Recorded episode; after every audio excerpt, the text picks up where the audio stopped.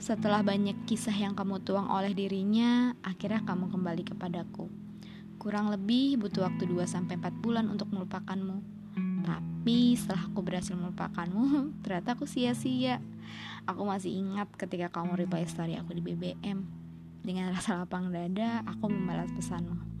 Butuh waktu beberapa bulan sih untuk mendekati aku, dan ternyata kamu berhasil juga membuat aku nyaman. Di hari Jumat tanggal 17 Februari 2017 adalah hari baik bagiku. Kenapa?